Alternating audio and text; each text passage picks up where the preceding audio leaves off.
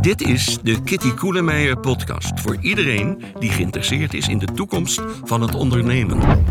Ja, het is een beetje van, ik kan het zelf allemaal wel. En ik bedenk het zelf wel, ik ben uniek en ik ga mijn informatie ook niet delen. Want ja, ik wil, ik wil niet dat de hele wereld weet wat ik doe. Maar ik denk dat het een beetje achterhaald idee is. Mensen willen graag elkaar ontmoeten en willen echt weer die binnenstad in. Mits er iets te bieden is. Eh, Als er niks te bieden is en als we allemaal leegstand hebben en het ziet er niet uit en het is niet schoon en het is niet veilig, ja, dan, dan verliezen we de wedstrijd. Ik denk dat er nieuwe spelers gaan komen, Kitty, die dit doorbreken, die dit soort processen echt gaan doorbreken. En dat, dat zal dus ook de ogen van de nou, traditionele retail openen. In deze aflevering gaat onze Kitty in gesprek met Jan Meerman, directeur van In Retail, de brancheorganisatie voor non-food. Kitty spreekt met Jan over maatschappelijk belang van retail in de binnensteden, noodzakelijke veranderingen, samenwerking op lokale platforms en lessen voor non-food retail ondernemers. Jan, wat fijn dat je er bent. Ja, ja, ja, je ja. bent een echte retail-veteraan. Hoe heb jij retail de afgelopen 25 jaar zien veranderen? Nou ja, de grootste verandering vind ik 25 jaar geleden bepaalde de industrie en de retail zelf wat er gebeurde in die winkel. Dus we maakten een mooie collectie en eh, de klant kwam en eh, wij verkochten het. En dat is nu compleet omgedraaid. De consument bepaalt wat er gebeurt en ja, de retail heeft daar, moet daar zich daarop aanpassen. Dus de grootste verandering is, wij zitten niet meer aan de knoppen, de consument zit aan de knoppen. En, en sinds wanneer is dat echt duidelijk? Nou ja, ik, ik denk dat het een jaar of tien geleden echt eh, heel bijzonder werd. Hè. Toen was die trend heel erg zichtbaar. En die is de laatste vijf, vijf jaar enorm versneld door internet. Maar tien jaar geleden, toen internet misschien nog wat minder belangrijk was, zag ik hem ook al. Eh, met name door de invloed van media. Eh, de consument zag gewoon hoe Madonna en allerlei andere mensen gekleed waren. En ging zelf bepalen wat ze wilden. En de retail moet zich daarop aanpassen. Ja, wat, wat heeft dat voor gevolgen gehad voor de retail zelf? Nou ja, de retail zelf zit niet meer aan de knoppen. Dus het, het proces van retail is enorm ingewikkeld geworden. Eh, ik, ik denk dat we echt een professionele industrie aan geworden zijn. Eh, en je zou kunnen zeggen, was dat 25 jaar geleden dat niet zo? Ja, dat was natuurlijk ook wel zo. Maar het is enorm ingewikkeld. Dus 25 jaar geleden denk ik dat het proces redelijk eenvoudig was. Wij, ja, wij kochten in en we probeerden ook weer de boel te verkopen. Maar ja, dat is, dat is compleet anders geworden. Dus ik vind het echt een hele ingewikkelde eh, sector geworden. En jouw achterban, dat zijn de zelfstandige winkeliers. Ja. Hè? Die Ja. kunnen natuurlijk meerdere filialen hebben. En je bent directeur van In Retail, dus dat is mode. Vooral. Mode, ja, mode, schoenen, sport. Maar ook wonen. Hè. We, hebben ook een hele grote sector wonen. Eh, inmiddels ook tuinen erbij. Dus ja, je zou bijna kunnen zeggen alles wat niet food is. Hè. Het is een beetje negatief uitgedrukt. Non-food Ja. eh, retailorganisatie. Maar alles wat niet food is, dat eh, voelt zich eigenlijk prima thuis bij in retail. En zie je dan nog een verschil met de grote ketens? Want die, hè, Ja, dat wel. Hè. Kijk, de, ook de grote ketens zijn lid. Hè. Dus ook de, de grote jongens zoals Hennis en Maurits en die zijn allemaal lid bij ons. Eh, maar je ziet wel ander gedrag. Hè. Die hebben een andere behoefte. Dus de dienstverlening die wij ook aan, aan ondernemers geven, die nemen zij wat minder af. Zij beperken zich echt tot lobby en de grote lijnen. Dus wij hebben eigenlijk een verschillend pakket. Eh, ondernemers, eh, de, de zelfstandige ondernemer wil ook gewoon geholpen worden bij het personeelsbeleid, bij zijn... bij de vragen die hij heeft over automatisering, nou, dat is natuurlijk bij grote winkelbedrijven wat anders. ja, wat, wat voor services bieden jullie nu hè? in die veranderende wereld? Hè? Dat die Ja. retailer zit niet meer aan de knoppen. Ja. Hoe kun je hem helpen? Ik druk het altijd zo uit, eh, Kitty. Kijk, het primaire proces, daar is de ondernemer voor. Dus in- en verkopen, dat moet hij echt zelf doen. En alles daaromheen, wat hij eigenlijk niet leuk vindt, dat doen wij. Dus wij ontzorgen eigenlijk die ondernemer in alle secundaire en, en, en tertiaire processen. Dus als hij zegt, ja, hoe neem ik personeel aan, hebben wij allerlei informatie hoe hij dat het best kan doen. Hoe omsla ik personeel, idem dito. Dus alle rimram rondom het primaire proces, dat kan hij gewoon bij ons En help je ook met data, Alles. met eh, artificial intelligence, dat soort services Alles. ook? Nou ja, kijk, wat wij de laatste tien jaar zien, is dat wij ook de nieuwe ontwikkelingen moeten omarmen. De, de re- retail is redelijk traditioneel, hè, vind ik. Dus wij, wij proberen ook de ondernemer te stimuleren en te motiveren. Pak die nieuwe ontwikkelingen op, omarm die. Eh, dus wij eh, voorzien ze ook van informatie, van trends, van allerlei dingen die gebeuren in de wereld om hen heen.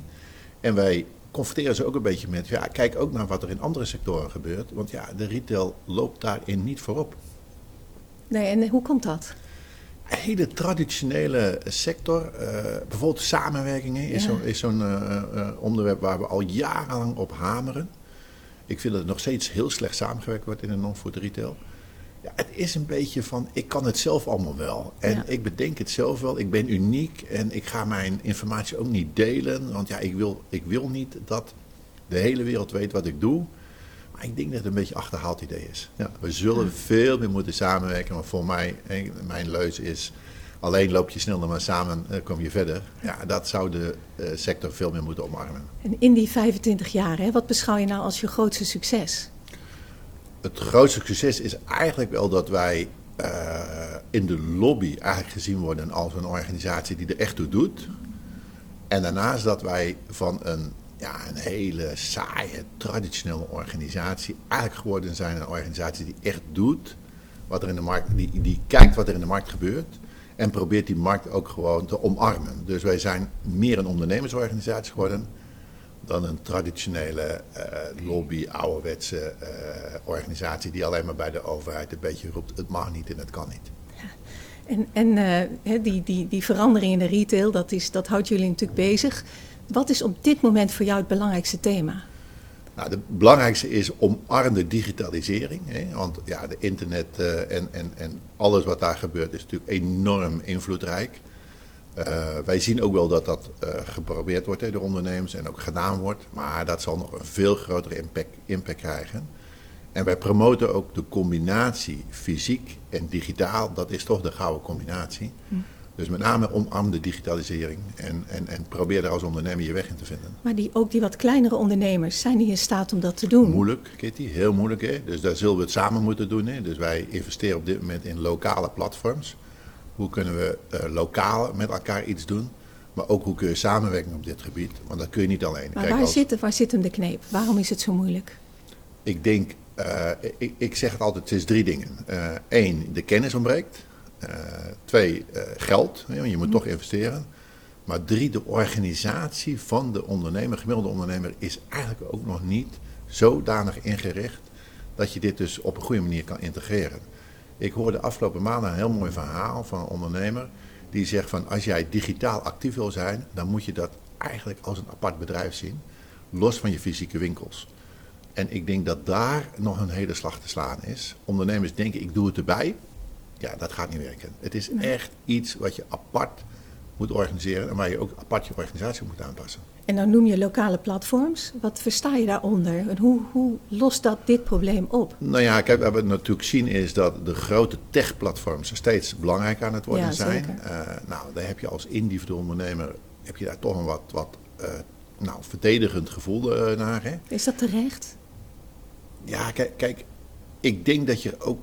Ik, als ik ondernemer zou zijn, ja. zou ik er wel mee experimenteren. Ik zou ja. gewoon kijken van ik ga gewoon op Amazon zitten. Ik ga gewoon op Zalando zitten en kijken wat ik er uh, wel mee kan doen. Maar ik denk dat je daarnaast ook gewoon moet kijken van als het nou niet brengt wat ik, uh, wat ik zoek, wat zijn de alternatieven? En daarom gaan we de komende jaren enorm experimenteren met lokaal. Dus hoe kun je bijvoorbeeld als stad Groningen of als stad, ik was gisteren in Delft, hoe kun je als Delft bij wijze van spreken een lokaal platform creëren. Uh, waarbij je dus lokaal toegevoegde waarde zoekt. En een goed tegenwicht biedt aan de grote techplatforms. Maar hoe ziet zo'n platform eruit? Wie, wie zijn daarop? Wat kun je daar als, als consument of bezoeker, wat ja, kun je daar ja, vinden? Ja, eigenlijk alles wat je ook op Amazon kan, kan vinden, maar dan allemaal vanuit lokaal georganiseerd. En, en ik kan me voorstellen als je dat in Delft doet. Hè, nogmaals, ik was in Delft, was hartstikke leuk bezoek dat je het met de fiets levert, dat je daarmee ook een maatschappelijk verantwoord ondernemen stimuleert. Uh, dat je dus de auto's de, de, de, de stad uitweert, de, de pakketjes die elke keer in de wijk komen ook niet meer met auto's doet. Dus probeer vanuit een lokale omgeving sympathie te creëren, want lokaal is uh, sympathiek voor consumenten. We proberen dat ook te combineren met duurzaamheid, met snelheid, hè, want je kan ook binnen twee, drie uur kun je die artikelen ja. leveren. Dus hoe kun je dus als lokale omgeving zorgen dat je een alternatief hebt voor uh, de grote techplatforms? En denk je dat die lokale ondernemers voldoende toegerust zijn ook om niet, echt die nee, service te leveren nee, op zo'n lokaal platform? Nee, nee, nog lang niet, uh, Kitty. Daar moeten we echt flink in investeren. En daar zullen ze ook mee geholpen moeten worden. Nee, daar willen wij een rol spelen, maar er zullen ook anderen een rol uh, gaan spelen. Mensen die echt aan de achterkant zorgen dat het goed georganiseerd is. Maar ook aan de voorkant moet de ondernemer natuurlijk Ja. wel investeren. Ja. Ja. En je hebt al voorbeelden van zulke succesvolle Ja, platforms. ja, Delft, hè, zei je net. ja, ja. Nou, met name Groningen vinden wij Groningen. op dit moment een heel mooi voorbeeld. En hoe heet dat platform? Hoe herken Super, je dat? super, super. Eh, S-E-U-P-R. Het is een heel mooi lokaal platform. Groningse echt- woord voor, het Groningse woord voor super. Ik denk, ja, weet, dat zou Ja, kunnen. Ja, weet het niet. Ja, ja, ik weet het eigenlijk niet. Maar dat is wel een mooi voorbeeld. Werkt goed. Met, eh, met de organisatie daarvan hebben we inmiddels ook een samenwerkingsverband gezocht.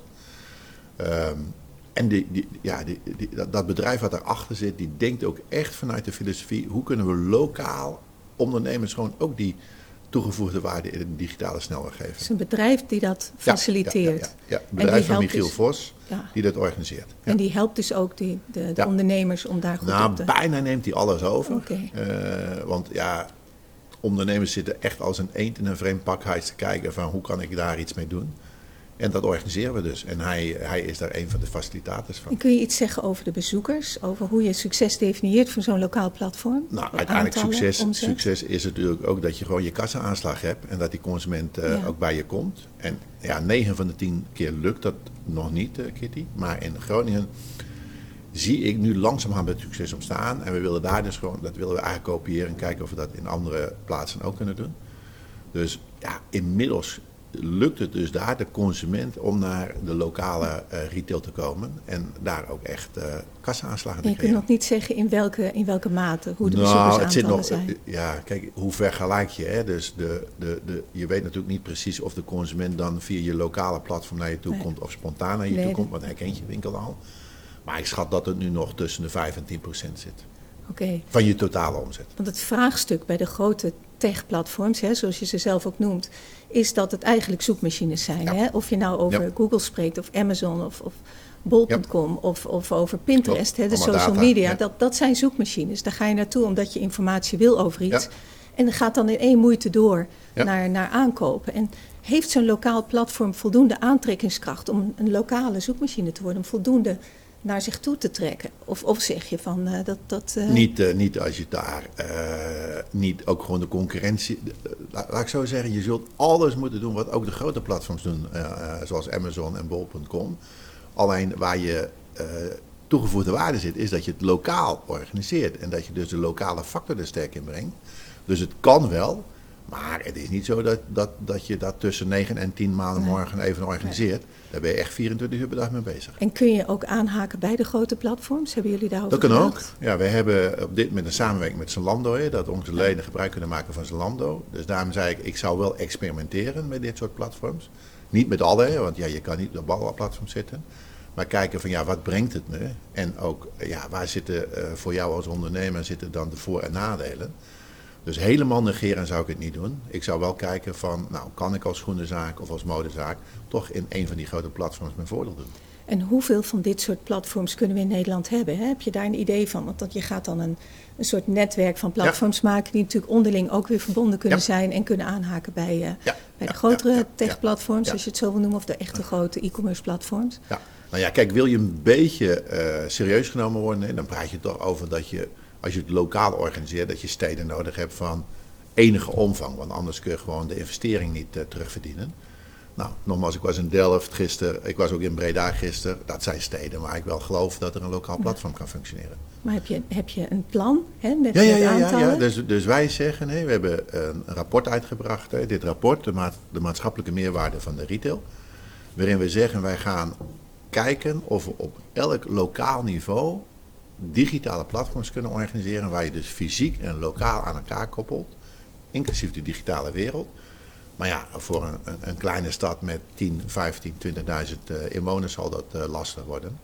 Maar voor iets grotere steden, de middelgrote steden en de grote steden in Nederland, vinden wij wel dat het moet kunnen. Ga je dan ook samenwerken met, met eh, fulfillmentpartijen, flitsbezorgers, als je ze zo wil noemen? Ja, ja. De, de- kijk, wij, wij zijn van mening dat ga nou niet proberen de markt tegen te houden, want dat lukt toch niet. Maar ga aan tafel. Een van onze leden zegt altijd: als je niet aan tafel zit, dan word je ook niet, eh, wordt er ook niet voor je gedekt. Dus wij willen aan tafel zitten met nieuwe ontwikkelingen. Dus wij proberen echt de hele wereld erbij te halen. Dit rapport hebben we met 75 partners gemaakt. Van NOC, NSF tot, tot het Nederlands Bureau voor Toerisme. Om te kijken van hoe kunnen we nou lokaal die maatschappelijke waarde van die retail en die binnensteden toch beter op de agenda krijgen. En een van de grote speerpunten is die lokale platforms. Dus we halen echt de hele wereld Ja. erbij. We Ja. gaan het direct nog even Ja. over dat rapport hebben. Ja. Maar hoe krijg je nou ondernemers zover dat ze mee gaan doen? Hè? Heb je een koplopersgroep waarvan je zegt, nou, die doen mee en die, die, die overtuigen de rest? Of hoe, hoe pak je dat aan? Ja, wij, eh, het klinkt een beetje oneerbiedig, maar wij kijken, als wij kijken naar de retail, dan zeggen we van nou, je hebt ongeveer 10% van de retail, die snapt het van zichzelf. Dat noemen we dan de koplopers. Eh, We passen een beetje de, de wielertermen toe. Je hebt een peloton en je hebt de, de achterblijvers. Nou, wat wij zeggen van, wij moeten de achterblijvers misschien wel helpen om te stoppen. En eh, onderschat het niet, het is misschien wel 20, 30 procent van eh, de bestaande retail. En onze taak als in retail is om dat peloton aan te laten sluiten bij die koplopers. De koplopers in de markt, de Omoda's en, en, en de Vlinders, die snappen het wel. En die doen Eh, het toch wel. En die doen het toch wel, hè, die hebben mij niet nodig. Die, die, die, zijn eh, veel creatiever en inventiever dan, eh, dan ik het er ben. Maar het leuke is, deze ondernemers willen met in retail, omdat wij eigenlijk niet een bedreiging voor iemand zijn, graag die informatie delen. Dus we organiseren ook voor die koplopers allerlei bijeenkomsten waar ze met elkaar sparren. En daar zitten wij dan bij en wij zorgen er dan voor dat dat peloton aansluit op dit soort nieuwe ontwikkelingen. Het peloton is ja, misschien wel 60, 70 procent van eh, de bestaande retail. Die wel wil, maar niet weet hoe. En hoeveel procent gaat uiteindelijk meedoen? Denk je dat uiteindelijk het, echt het overgrote deel... Ik Dit denk dat, volgt? Ik denk dat ze geen keuze hebben, Kitty. Ja. Want, want dit is gewoon een nieuwe ontwikkeling. Eh, je kunt natuurlijk wel... Eergisteren hoor ik ook van een andere organisatie... ja, we moeten dit tegenhouden, we moeten vechten. Ja, ik geloof daar niet in. Dit zijn gewoon dingen die de consument wil. En zorg dat je daar een goed antwoord op hebt. Dus ik schat in dat eh, zo'n 20, 30 procent van de ondernemers dit niet meer gaat doen. Hè. Dus die gaat echt afvallen om allerlei redenen, maar ook om deze redenen. En dat eh, ja, die 60% peloton, ja, die moet er hard aan gaan trekken om hierop aan te sluiten. Heb je daar een sense of urgency bij? Heb Ja, je daar een tijdshorizon? Het moet echt wel dan en dan gebeurd zijn? ja, wij schatten in dat we de komende drie jaar echt dit verhaal eh, voor elkaar moeten hebben. Nee, dus dat is echt missionarissenwerk. hè. ja, Dat dat is best... Het, lijkt lang, maar dat is het niet. evangelie verkondigen, jongens. eh, doe mee met de nieuwe marktontwikkeling. Eh, ga het niet proberen tegen te houden. Ontken het niet. Ik, gisteren was ik in Breda, toen zei ondernemer... ik ga niks doen met de digitale wereld. Dat kan, hè. Je hebt nog Johan Cruijffjes die dat kunnen. Maar dat zijn echt uitzonderingen. Je zult met de digitale wereld mee moeten doen. En, kan En de- daarnaast investeren in je fysieke winkel. Hè. Die Ja, blijft ook ook nog, hè? ook nog. En kan Ja. de sector dit financieel opbrengen? Lastig, Kitty. Wij, wij, wij zien eigenlijk, ik wil niet te veel negatief doen, maar dat de banken op dit moment heel terughoudend zijn om iets voor de retail te betekenen. Dus in het rapport eh, eh, hebben we het ook over financiering. Wij zullen naar nieuwe financieringsmogelijkheden moeten zoeken. Eh, dus veel meer crowdfunding en dat soort Voor het digitale stuk, voor de integratie Ja, daarvan. Ja, ja, ja, ja. En dat, dat, sluiten we een beetje aan. Hè. We hebben ook met de grote drie banken gesproken. eh, die zijn terughoudend naar eh, nou, de, de, de platte financiering. Ja, en ook voor de individuele ondernemer natuurlijk. hè? maar op het moment dat je zegt van jullie hebben ook een maatschappelijke rol om die binnensteden in stand te hou- houden als banken, dan slaan ze veel beter aan. Dus alle drie de banken zeggen van oké, als jullie met goede plannen komen, waarbij eh, de maatschappelijke rol van een goede binnenstad bovenaan aan de agenda staat, dan willen wij ook mee gaan denken om daar eh, ook financiering in te doen. Ja, want dit is natuurlijk ook iets wat, wat veel retailers ieder voor zich gaan doen. Hè? Die financiering Ja. regelen, je hebt natuurlijk weinig Ja. onderhandelingsmacht. Klopt. Ook even naar dat rapport, even over de binnensteden. Hoe is het gesteld met de fysieke retail in de steden, Ja, nou, in de buitengebieden? Ja, dat is wel heel mooi. hè. Als je mij die vraag voor, eh, voor eh, twee jaar geleden had gesteld, dan had ik gezegd van grote steden doen het goed, worden nog beter. Eh, het grootste probleem zit in de middelgrote steden Ja. en de dorpen doen het eh, eh, voor boodschappen plus prima. Die wereld is wat anders geworden. De afgelopen twee jaar hebben we gezien dat de grote steden de grootste problemen hebben. Hè? En die zijn nog steeds niet terug op het oude niveau. Ik vraag Gebeurt me ook dat af- wel? Ik denk het niet. Nee. Ik denk dat we niet meer op de situatie van 2019 eh, komen, als grote steden. Ja, en dan heb je het dan over omzet of over voetval? Hè? Want als je het over passagiers... Allebei. Want het is natuurlijk, mensen werken nog steeds veel thuis. Ja, allebei. Kijk, we zien, eh, wij houden het bij hè, van de 13 grote steden in Nederland. eh, hoeveel omzet doen ze en hoeveel Ja. bezoekers zijn er? Nou, als, je, als ik het meest extreme pak, Amsterdam zit op 50, 60 procent van de bezoekers van 2019. De vraag is of het nog ooit op 100 procent komt. Ja. Ik denk het niet. Eh, de andere grote steden scoren iets beter. Maar ik denk dat we veel meer gericht winkelen krijgen, minder fun shopping. Dus veel meer gericht. En ja, dan kiest de consument toch wat meer voor lokaal en voor dichtbij. En dat Dus- blijft, denk je ook? Ja, ja dat blijft. En Ja. waar, waar halen de consumenten de fun dan vandaan, die oorspronkelijk in shopping doen. zat? Ja, ja. Maar kijk, alleen nog maar fun als het ook echt iets te bieden heeft. Eh, ik roep wel eens van, eigenlijk elke grote stad die die fun moet bieden, moet een soort Efteling gevoel creëren. Ja. Eh, en als je dat kan als stad, ja, dan komt die consument wel. Maar dan komt die niet alleen voor het winkelen. Hè. Het is meer een place to meet of een place to be dan een place to buy. En natuurlijk koopt hij ook wel. En het complete plaatje moet gewoon goed zijn. Hè. Dus niet alleen retail en niet alleen horeca, maar ook cultuur, eh, de, de, de, vaak ook de geschiedenis van een stad. Hè. In Nederland hebben we fantastische binnensteden. Hè. Ik denk, we zouden het moeten koesteren wat we allemaal hebben als je dat vergelijkt met het buitenland. Eh, dat doen we dus niet. Hè. Ik, ik vind dat we echt eh, een soort cultuur, de cultuur van onze mooie steden, die, die veronachtzamen we met elkaar. Als we dat nou eens bovenop de agenda krijgen. Hè. Even als voorbeeld, Kitty was eh, gisteren in Breda, zei ik al. 1% van de bezoekers in Breda komt voor cultuur. Nou, dat, ja, dan denk je van, hoe is het mogelijk? Er staat een grote kerk in Breda, fantastische kerk, ze hebben allerlei mooie dingen. Dus veel belangrijker is dat je dus die cultuur groter maakt.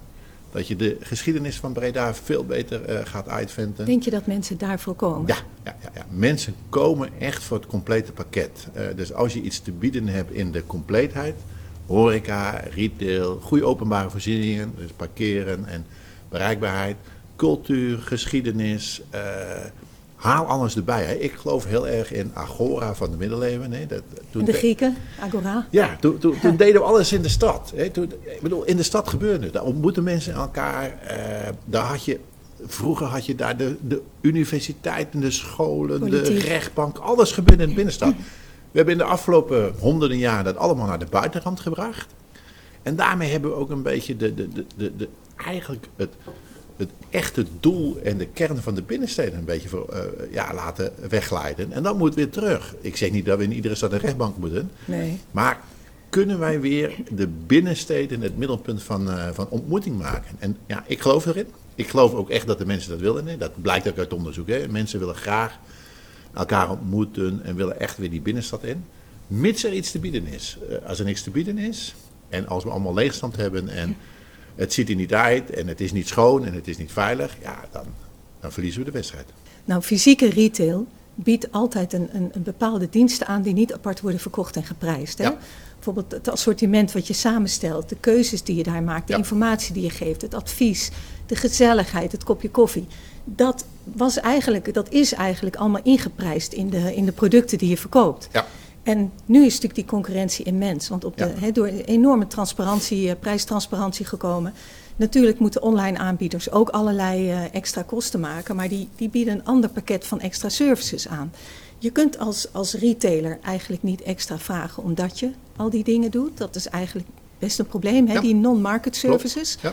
En als je dan naar agglomeraties gaat, winkelgebieden, winkels bij elkaar, dan komen daar nog extra non-market services bij, als je dat zo wil noemen, in de vorm van parkeergelegenheid, recreatie. Gewoon het feit dat je, dat je elkaar daar sociaal ontmoet en dat daar, eh, ja, dat, dat er van alles gebeurt. Het schijnt zelfs stressverminderend te zijn. Hè? Ja, ja, ja, ja, ja, ja, dus, dus hoe ga je daar nou mee om? Want het, het zijn natuurlijk allemaal dingen die geld kosten, maar je kunt het in de producten niet meer terugverdienen. Nee, nee, nee. En je kunt ook niet toegang vragen voor een winkel. Hè? Er zijn mensen die dat geprobeerd hebben, maar dat is ook geen succes. Nee, nee, nee, nee. Kijk, en eh, voor dienstverlening laten betalen, dat is nog heel ingewikkeld hoor bij ons.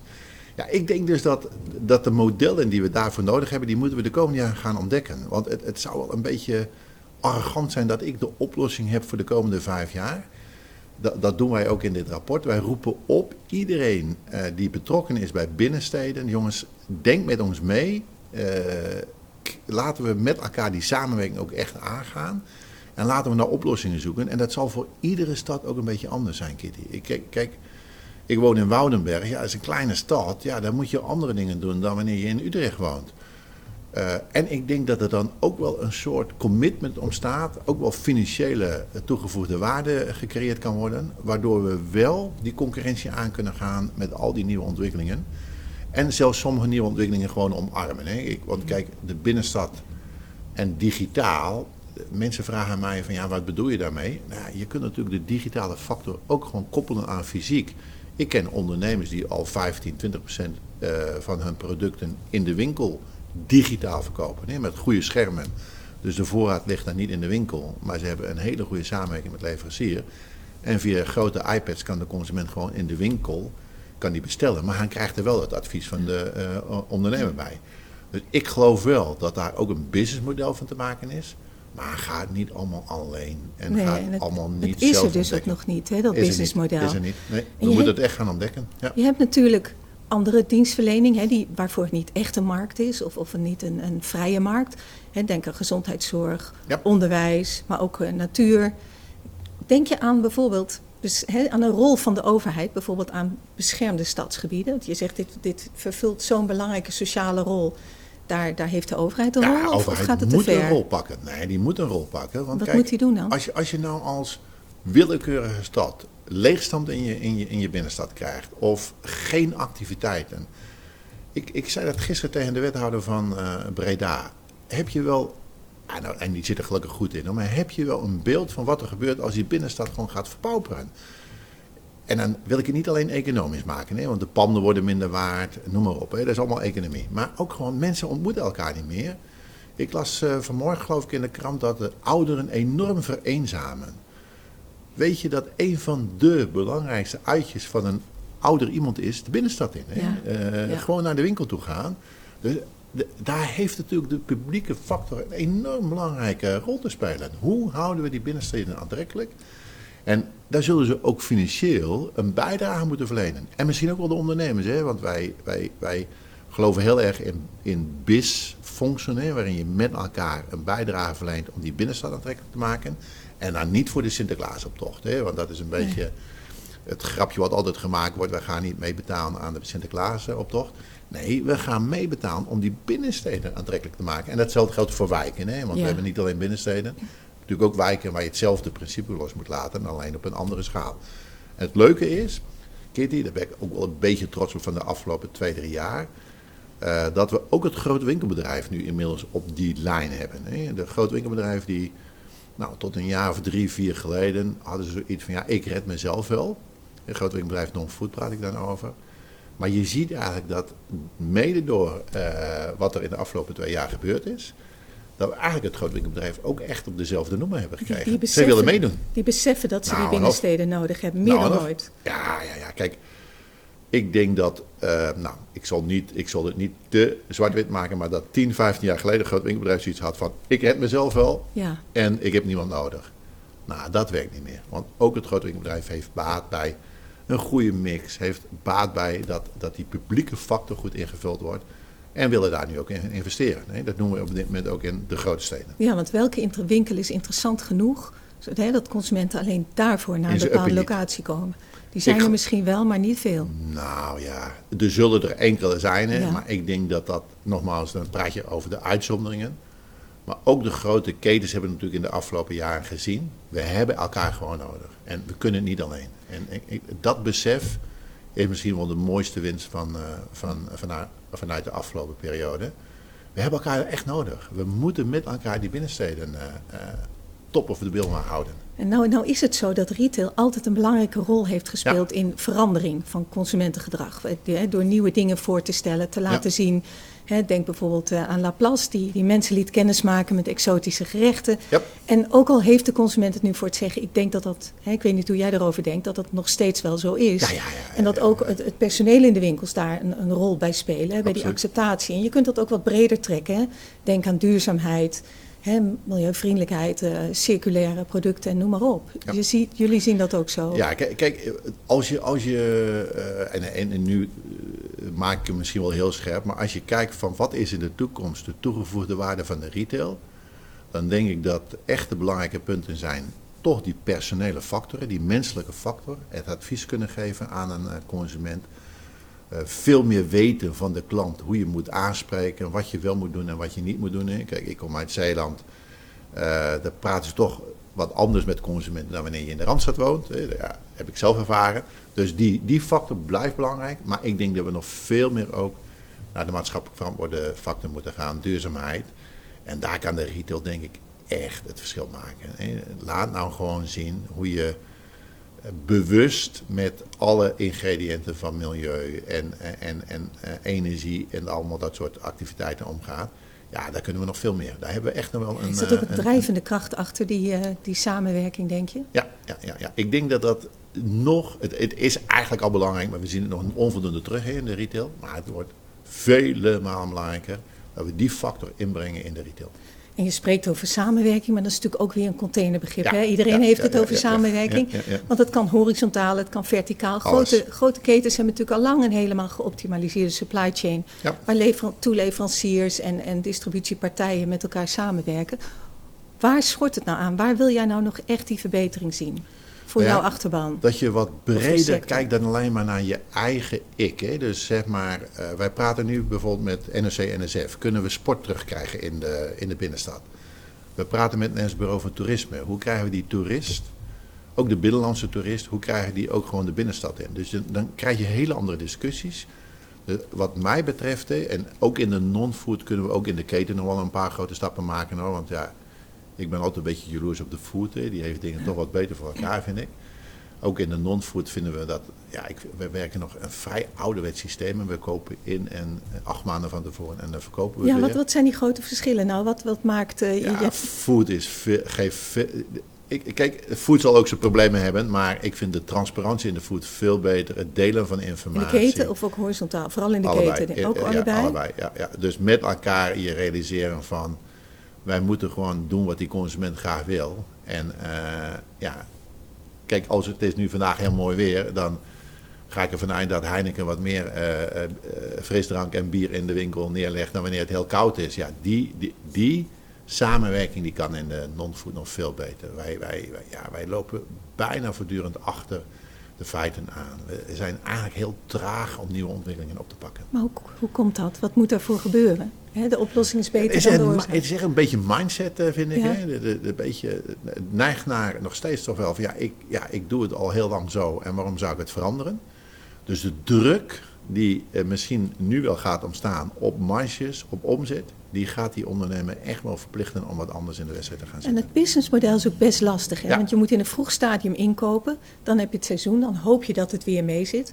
Ondertussen moet je leverancier betaald worden en dan heb je de uitverkoop, die komt altijd sneller dan je wil. Hè? Die wordt ook nou ja, ik weet niet of hij nog verder wordt vervroegd, maar het begint toch al in mei ergens. Ja, ja, ja, en dan, uh, ja, en dan, dan moet je alweer je nieuwe collecties moet je alweer gaan verzorgen. Is dat, hè, dat, dat is natuurlijk ook uh, voor, voor. Beetje prehistorisch, vind ik. Ja, uh, voor de cashflow. Maar je hebt natuurlijk de fast fashion, die, die doen dat heel anders daar is natuurlijk nooit echt een antwoord op gekomen. Nee, hè? Van, nee, de, van de, zeker niet van de zelfstandige retailer. Nee, maar ik denk dat er nieuwe spelers gaan komen, Kitty, die dit doorbreken. Hè? Die dit soort processen echt gaan doorbreken. En dat, dat zal dus ook de ogen van de nou, traditionele retail openen. We moeten het op een andere manier doen. Ik, ik, ik, denk dat we dit systeem niet overeind kunnen houden. Zo lang van tevoren al ja. moeten inkopen. Zoveel lang van tevoren je orders uh, plaatsen. Eigenlijk niet meer kunnen corrigeren. Veel spullen komen natuurlijk van ver weg. Nou, ik zeg niet dat alles naar Europa terug moet, maar moeten misschien niet wat, snel, wat korter op de markt gaan produceren. Nee.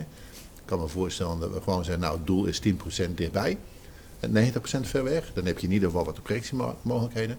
We moeten echt heel kritisch gaan kijken naar ons businessmodel. Je zegt er komen nieuwe spelers. Heb je daar voorbeelden van? Nou ja, kijk, spelers die met name niet vanuit de uh, traditionele uh, retail komen. Ik, ik, kijk, uh, iedere, speler, iedere speler heeft natuurlijk zijn voor- en nadelen. Maar ik, ik kom uit de herenmode. En ik weet mm. nog wel dat we twintig jaar geleden. Toen kwam Soet Supply op. En toen riepen wij in de kostuummarkt. Nou, dat gaat, hij toch nooit, uh, uh, gaat er nooit worden. Want die, die, die kerel die blijft altijd in zijn vaste adres. En die, maar ja, je ziet gewoon. Hij slaat een paar schakels over. En hij is succesvol. Dus ik denk dat met name partijen die niet uit onze sector komen. die laten zien dat de dingen toch anders kunnen. Dus ja, ik denk dat het steeds meer gaat gebeuren. En ik denk dat de internetbedrijven natuurlijk ook uh, de veranderingen gaan doorvoeren. Ja, je ziet bijvoorbeeld bij bol.com is mode nu nog een kleine categorie. Ja. Jij denkt dat dat echt doorgroeit? Jawel, jawel. Kijk, het, kijk, het grootste probleem is natuurlijk de retouren hè, bij, bij ons in de mode, schoenen, sport. Maar daar gaan natuurlijk methodes ontstaan, uh, Kitty. Uh, ja. Dat weet jij misschien nog wel veel beter dan ik. Dat, dat we veel de, beter de maat van de consument weten. En dat we veel meer door middel van intelligente software en intelligente uh, uh, automatisering weten. Oké, maar die, ik, ik, hoorde een ondernemer die zei van ondernemende schoenen. Ik weet gewoon van mijn klanten dat, ik geloof 20% heeft een andere voetmaat links dan rechts. Of 25%. Dat weet hij. Dus als jij schoenen bestelt, of als ik schoenen bestel, laat ik me op mezelf betrekken. En de ene, e- ene mijn, mijn linkermaat is 43,5 en de, en de andere is 44. Stuurt hij mij altijd schoenen op met die verschillen. Dus dat betekent dat het goed toerpercentage omlaag gaat. Dus het, we moeten ook veel meer van die klant gaan weten. En daar, is, ja, daar, daar, daar leent natuurlijk de informatisering zich enorm voor. En daarmee kunnen we onze bedrijfsprocessen beter organiseren. En dan hou je zelf ook van mode. Je hebt een prachtig jasje aan. Echt een hele mooie, bijna lentekleuren. Ja, ja. Maar bestel je, bestel je dat online? Nee, Hoe werkt nee, dat nee, voor jou? Wat is voor jou nou de belangrijkste reden om te kopen? Nou ja, kijk, ik vind die, dat advies van die verkoper vind ik nog Ja. steeds heel belangrijk. hè. Kijk, als ik in een winkel kom, ja, en ik ga zelf vreubelen in die winkel, dan vind ik ook wel goede artikelen. Maar wat ik dus wil weten van die verkoper van, wat is op dit moment gewoon eh, echt nieuw?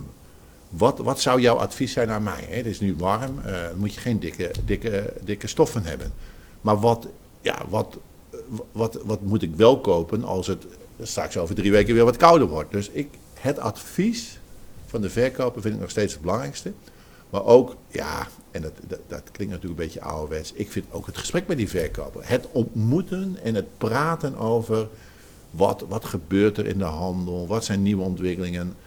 Vertel me eens wat meer over eh, bij dit jasje, welke broek past er wel bij, welke broek past er niet bij. Dat kan ik natuurlijk allemaal zelf bedenken. Maar ja, ik, ik vind juist de toegevoegde waarde van die verkoper vind ik heel Maar belangrijk. je haalt je informatie uit die winkelen. Hè? Je hebt Ja, natuurlijk mensen die halen dat online van social media. Ja, en, ja. Hè, wat maar is dat lukt met kleding vind ik lastig. Ja, dus ja, dat, dat is ja, echt ja. nog de troef van de fysieke winkel. Absoluut. En hoe snel wordt dat ingehaald, denk je, door online of door online technologie? Als je niks doet, haalt Ja. de online wereld dat in. Ja. Dus je zult voortdurend moeten zoeken van wat kan ik wel beter en sneller en eh, meer op maat werken. Kijk, ik, ik denk dus dat de, de gemiddelde ondernemer zichzelf onderschat hoeveel die met mij zou kunnen doen als ik klant ben in zijn winkel. Want hij kan ook een gunfactor bij mij creëren. Dus, dus eh, nou, eh, het, feit als ik in een winkel kom en nou, ik, ik kom dan in een vaste winkel en dan vraagt hij altijd: hoe is het met je zoon? Ja, is dat nou zo belangrijk dat hij daarnaar vraagt? Maar ik vind het wel leuk. Ik vind het leuk dat er een soort binding ontstaat tussen mij en die verkoper. Ik roep wel eens tegen ondernemers: probeer nou van die klant, hè, want ja, klant is ook een heel containerbegrip, probeer daar nou eens een vriend van te maken. En als het een vriend is, mag je alles vragen en mag je heel veel weten. Dus mag je hem ook een keer spontaan bellen. Van, nou, dat jasje van jou, Jan, daar heb ik nou een fantastisch hemd bij. Of ik heb er een heel mooi broek bij. Dat mag je tegen een vriend doen. Dus zoek die klant ook wat meer op. Ja. En probeer ook wat meer dichter op die klant te gaan staan. Dus je gaat het voor het Efteling gevoel, ga je de stad in en daar, daar vind je je vriend. Dat is wat je bedoelt. Ik, ik geloof er heel erg in. Dat je dus zeg maar als ondernemer veel meer met die klant kan doen dan ze nu doen. En we hebben lege uren hè, tegenwoordig in de winkel, hè, dat dat het minder druk is. Dus ik zeg dan, pak de telefoon of eh, stuur een appje. Bel, om, bel een klant. Ja, maar ik ga niet bellen, Jan. Dat ga ik niet doen. Ik zeg, waarom dan niet? Als ik gebeld word en het gaat op de goede manier, mag iedereen mij bellen. Dus zoek het contact met de klant op. En als je even, weer terug naar dat rapport, hè, want hoe heet het? De maatschappelijke meerwaarde van retail. Staan dit soort dingen ook in dat Ja. rapport? Kunnen Ja. men, hè, dat, ik kan natuurlijk een link plaatsen naar het Ja, rapport. ja, graag, eh, ja. graag.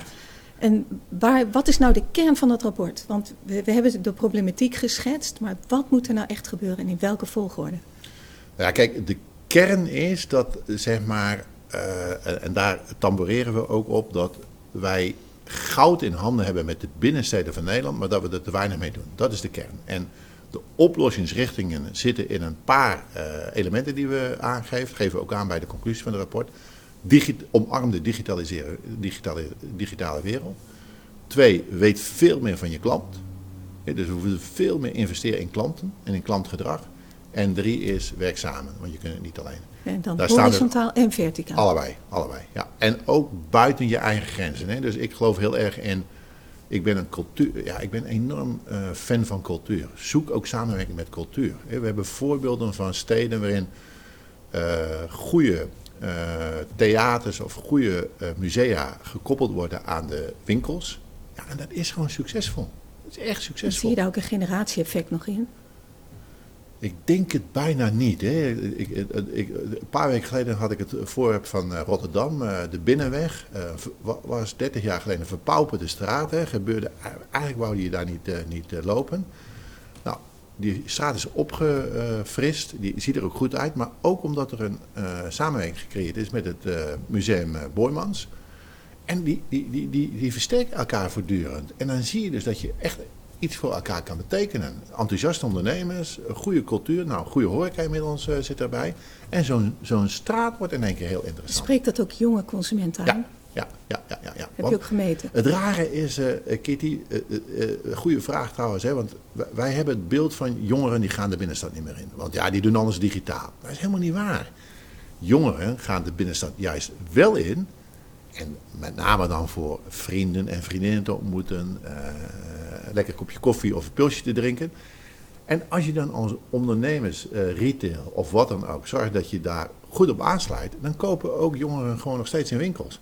Maar er moet wel iets gebeuren. Hè? Ik bedoel, dat, dat, ja, ik noem het Efteling gevoel, maar je mag het ook vertalen naar ja, het, het, het containerbegrip beleving. Ik hou er niet zo van. Maar zorg dat er een aanleiding is voor die bezoeker om te komen. En dan komen ook de jongeren. Ja. Ja, en, en de ouderen. Ja. Dit zijn natuurlijk adviezen. Een ondernemer zal willen weten, en ook een gemeente, hoe doe ik dat dan? Ja. Welke, heb je een stappenplan? Heb je een, een, een ja, we hebben een roadmap voor stappenplan. We hebben op dit moment met uh, 63 gemeentes al een samenwerking. Dat doen we via een eigen stichting die we hebben, de Nieuwe Winkelstraat. En daar uh, gaan we met. Kijk, onze, we hebben maar één voorwaarde. We moeten wel met elkaar gaan samenwerken. Dus ik wil dat iedereen aan tafel komt. De gemeente, de vastgoedwereld, de ondernemerswereld, maar ook de cultuur en, en alles wat er in die stad gebeurt. En dan gaan we om tafel zitten en gaan we zeggen: jongens, waar willen we naartoe? Waar willen we dan staan over vijf jaar? Of, nou, noem het, noem het, noem het. En dan komt er een plan uit. En dan, uh, ja, dan gaan we aan de slag. En dat zal echt lokaal ingevuld worden. Ik kan Ja. echt geen draaiboek maken voor iedere gemeente. Nee. En soms is het ook met vallen en opstaan, Kitty. Ja, eh, wij- wij zien ook wel dat, ehm, ja, misschien gevaarlijk om dat te noemen, maar ga het toch doen. Hè. Steden die het altijd goed hebben gedaan en denken, ik hoef niks meer te doen, die zien we nu eh, echt last hebben van de afgelopen periode. En steden die al dieper weggezakt waren en echt beleid hebben gemaakt van hoe hou ik mijn binnenstad aantrekkelijk, die zien we nu minder last hebben van de afgelopen periode. Dus eh, het werkt wel. Het, het werkt echt als je beleid maakt met elkaar, dat je elkaar ook echt aanspreekt op de dingen die je met elkaar hebt afgesproken en ook gewoon aan de slag gaan. En eh, ja, nou, ik zal het voorbeeld van Delft nog even noemen. Ik was in Delft, een hartstikke leuke stad met mooie grachtjes en heel veel historie. Eh, maar da- daar werken ze echt goed samen. De gemeente, de ondernemers, met de vastgoed zit er heel goed in. Hè? Dus veel lokale vastgoedeigenaars die enorm investeren eh, in Delft. Die ook gewoon als vastgoed grote panden hebben opgekocht die leeg staan. Om het weer te vullen met individuele ondernemers. Ja, zo werkt het. Dus ik geloof er heel erg in. Maar absolute randvoorwaarde als je dit doet is samenwerken. Met elkaar. Ja, je hebt dus je hebt de winkelgebieden, je hebt de dienstverlening door de winkels zelf. En je hebt ook de bedrijfsprocessen in de winkel. Hè? Daar, daar heb Ja. je het ook vaak over. Je noemde al even het verschil tussen food en non-food. Ja. Ehm, kun je daar nog iets meer over zeggen? Want ik, ik heb jou wel eens horen zeggen, je moet niet meer zo denken in bruto marge. Dat Nee, wordt nog veel nee, te veel gedaan. Nee, nee, wij denken echt, wij zijn margedenkers in, de, in de retail non-food. Dus wij kopen iets in voor 100 en dan willen we het tegen zo'n hoge mogelijke prijs eh, verkopen. Ja, ik geloof er niet meer in. Hè. Je zult veel meer op omzetsnelheid en op zoveel mogelijk klanten in je winkel moeten krijgen. Wat is het moeten- verschil? Hoe, hoe, hoe leg Nou je dat kijk, uit? Kijk, kijk eh, laat ik het maar heel simpel maken. Hè. Wat verkoop je nou liever? eh 10 artikelen met een marge van 100? Of verkoop je liever 20 artikelen met een marge van 90? Nou, dat laatste verdien je veel meer geld. Alleen in de hoofden van heel veel retailers zit van... ja, maar dan heb ik op dat eerste voorbeeld heb ik veel meer marge. Ja, maar uiteindelijk van je eh, absolute winst... daar betaal je je loon van, daar betaal je huur van. Dus als die in dat tweede voorbeeld 20 artikelen verkopen tegen 90 marge... heb je veel meer geld in je kassa. En daar kun je je lonen mee betalen. maar zo denken de betalen. grote retailers wel. Ja, en zeker in food wel. natuurlijk. Ja, ja, ja, en food is daar natuurlijk Ja. voorbeeld van. Ja. Maar hoe krijg je ze zover? Is lastig. Ik hoorde eh eergisteren van een hele grote foodondernemer. Hij zegt van nou, we hebben natuurlijk ook last van stijgende inkoopprijzen.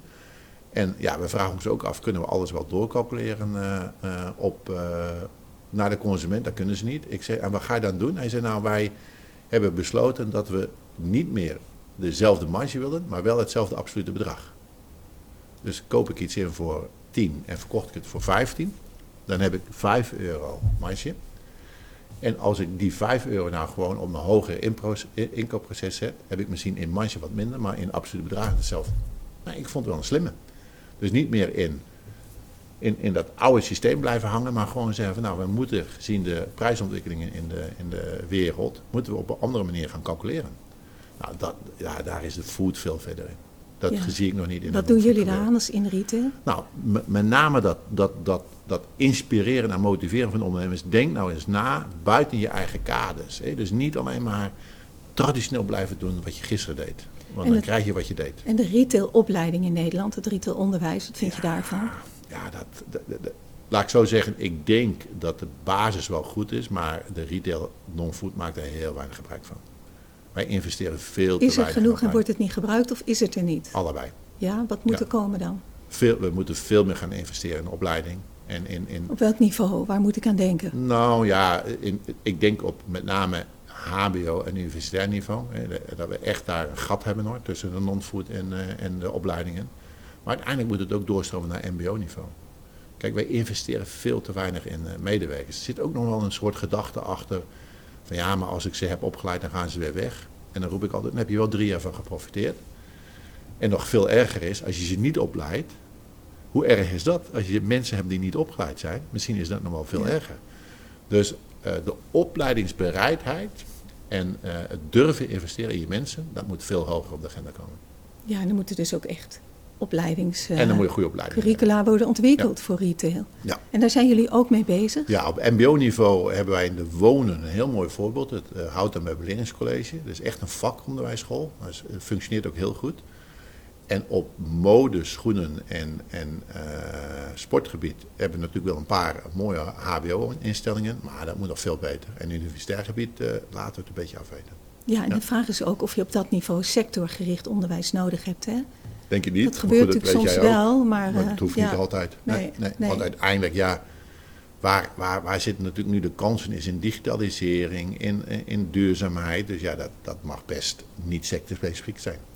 We hebben natuurlijk, ik bedenk me, we hebben het steeds over de, over de binnensteden, maar je hebt natuurlijk ook nog de buurtwinkelcentra en de perifere gebieden. Ja. Kun je daar nog iets over zeggen? Wat is jouw outlook daarvoor? Outlook is dat de wijken die blijven gewoon. Hè, en, en, en met name eh, gekoppeld rondom een supermarkt. En boodschappen plus noemen we dat ja, een beetje. er Dus zit natuurlijk de- ook wel mode bij. En, eh, Er zit ook sport. mode bij. Dus, dus eh, je, wat, wat wij altijd zeggen van voor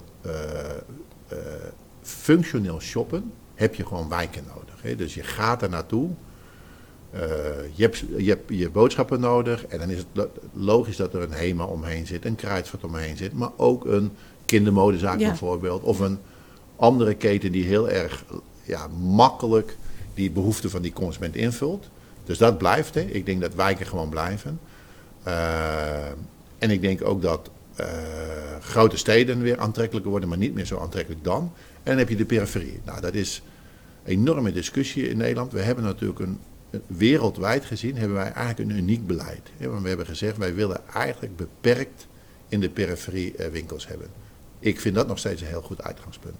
Dat we de, Maar we- ondertussen hebben we er best veel, hè? ja, ja, maar als we de binnensteden willen koesteren, dan eh, kun je niet zeggen, laat maar eh, aan de periferie alles gebeuren wat we willen. Alleen we moeten wel gaan nadenken van ja, hoeveel periferie willen we en wat zijn de nieuwste ontwikkelingen. hè? We hebben in de wonen hebben we 135 meubelboulevards. Nou, dat zijn er 80 te veel, eh, Kitty. Dat, dat, dat- die hebben we helemaal niet nodig. Als je kijkt, ik geloof dat we eh, voor, voor een meubelboulevards hebben voor 80 miljoen, nee, voor 50 miljoen consumenten hebben we meubelboulevards. Nou, die wonen niet in Nederland, gaan ook niet wonen. Dus we zullen met minder meubelboulevards moeten. Maar kijk, dat er in de periferie wel winkels moeten zijn, daar geloof ik wel in. Maar niet als concurrent naar de binnenstad. De binnenstad vinden we toch, die combinatie, een goede binnenstad en aan de periferie alleen doen wat niet in de binnenstad kan, dat vinden we een goede combinatie. Maar wat blijft er dan over voor de periferie? Hoe zie je dat voor je? Welke, welk type winkels? Volumeuze goederen. Ja. Dus eh, iets eh, Echt, eh, ja, waar je echt meters voor nodig Maar hebt. niet hè. bijvoorbeeld een action. Nee, nee, nee. nee. Of Dat zouden we een verkeerde ontwikkeling vinden. En ook Ja. niet een supermarkt. Maar dat, dat is natuurlijk al, hè? Ja, ja, ja, ja, maar daar zijn we wel redelijk streng in. Dat we gemeentes echt aanspreken op van pas op wat je doet. Want als je al die winkels naar de buitenrand gaat eh, plaatsen, ja, dat gaat iets doen met je binnenstad. Hè. Die cons- ik geloof namelijk niet dat we meer gaan verkopen eh, de komende tien jaar. Hè? Dus die, die, de, de macro-economie is niet dat die stijgt. Hè? We krijgen ook niet Nee. heel veel meer omzet. Dus we zullen met dezelfde omzet zullen we het toch moeten doen. Ja, als je die omzet van de binnenstad naar de periferie eh, eh, laat verdwijnen, ja, dan gaat dat iets doen met je eh, binnenstad. Is Dus dat al gebeurd? dat gebeurt, Ja. is wel gebeurd. Ja. En hoe, hoe kijk je naar outletcenters? Nou, we hebben er een paar in Nederland. Ja. En het, het zijn er nu vier. En misschien dat het er vijf worden. En dat is genoeg. Meer hebben we niet nodig. Daar zijn we gewoon. Kijk, in Nederland, is wel mooi natuurlijk. We hebben, we hebben ook wel mooie dingen. Hè? Als je in Nederland kijkt van. Op hoeveel afstand zit er gewoon een, nou, een, een beetje een mooi winkelcentrum. Dat zit allemaal op 20, 30 kilometer zit er een winkelcentrum. Dat is natuurlijk in andere landen veel erger.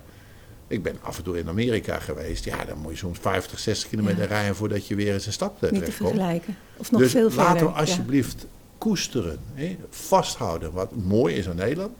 Namelijk dat we binnen nou, 20 kilometer hebben eigenlijk alles bij de hand. Hè, en binnen, weet ik veel, 1, 2 kilometer kunnen we ons boodschappen doen eh, als je in Nederland woont.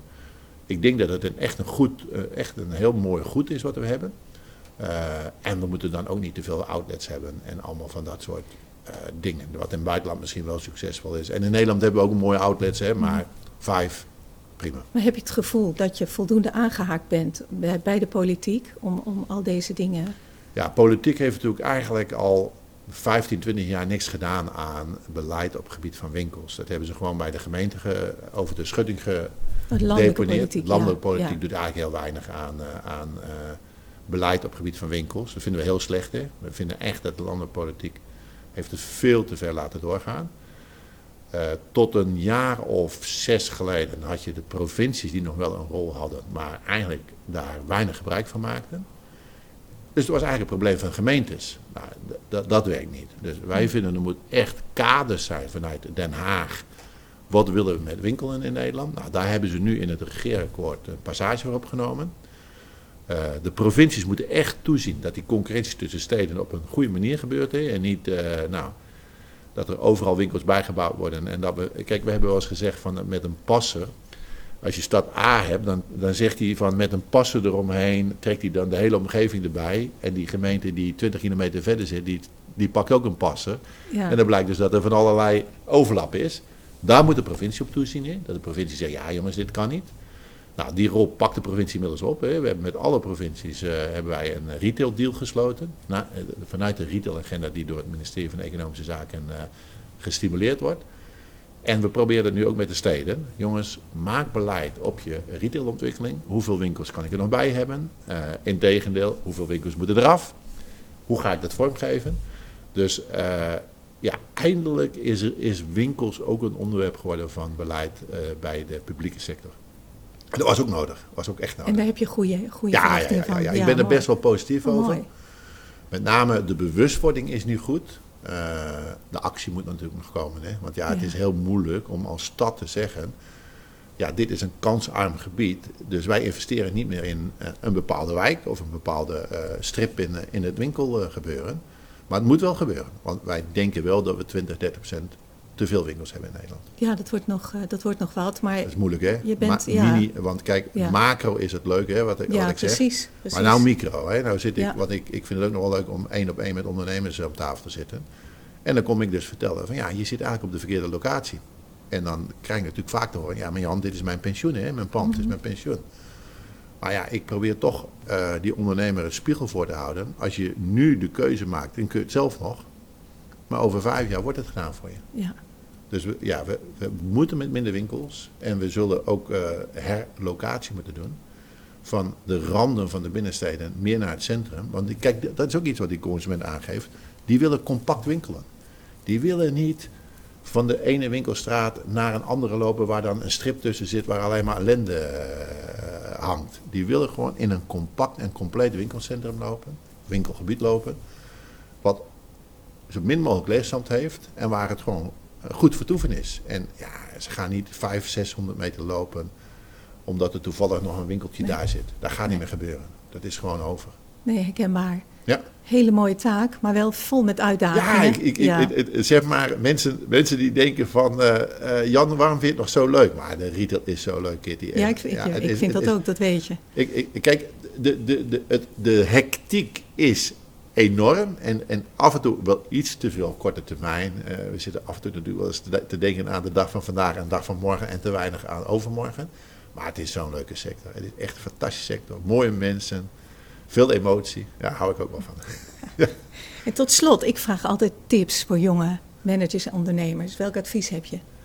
Uh, als, je als je nu een winkel zou willen openen, uh, zorg dat je en de digitale en de fysieke winkel aan elkaar goed kan combineren. Hè? Dat, dat, je het allebei doet. investeer heel erg in je toegevoegde waarde van personeel. En pak duurzaamheid met name op. Want daar zit volgens mij een enorme kans. Ja. Dat is het? Nou ja, kijk, eh, eh, eh, ik zei al bij het begin, retail is echt wel een vak geworden. Dus alle randvoorwaarden moeten wel kloppen. Dus ik, ik, ik denk het enthousiasme van de ondernemers, daar begin je natuurlijk mee en de passie. Maar zorg ook wel dat je op alle vlakken die nodig zijn voor ondernemen, dat je wel kennis om je heen verzamelt. Ja, denk ik ook. Uh, om dat te doen. Dus, dus uh, als je niet zo goed bent in financiën, zorg wel dat je daar uh, iemand om je heen hebt die jou helpt. Als je niet zo heel veel verstand hebt van personeel. Dus, dus, dus ja, kijk, ik, ik kom uit de periode Kitty, dat een ondernemer dacht dat hij alles moest doen. Dus hij moest een goede personeelsmanager zijn, hij moest goede uh, balans kunnen lezen, hij moest goed in kunnen kopen. Ja, dat gaat niet meer. Uh, ik heb ooit geleerd van een goede ondernemer dat je eigenlijk maar in één of twee dingen goed bent.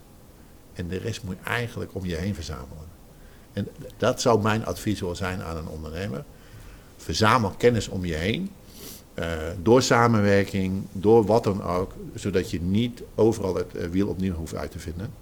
En ja, waar je sterk in bent, ja, probeer dat nog sterker te maken. Maar dat zit voor mijn gevoel in de retail heel erg in die factoren die ik net noemde. Je toegevoegde waarde als persoon, als mens, je unieke positie en investeren in duurzaamheid. Klinkt als een heel goed advies. Ja. Jan Meerman, dankjewel. Fijn Graag dat je gedaan. was. Leuk, was heel leuk. Ja. Dank je. Dit was de Kitty Koelemeijer podcast. Als je dit gesprek interessant vindt en vaker dit soort gesprekken wilt zien of horen, druk dan op die bekende knop. Want dan weet je één ding zeker: de podcast van Kitty wordt vervolgd.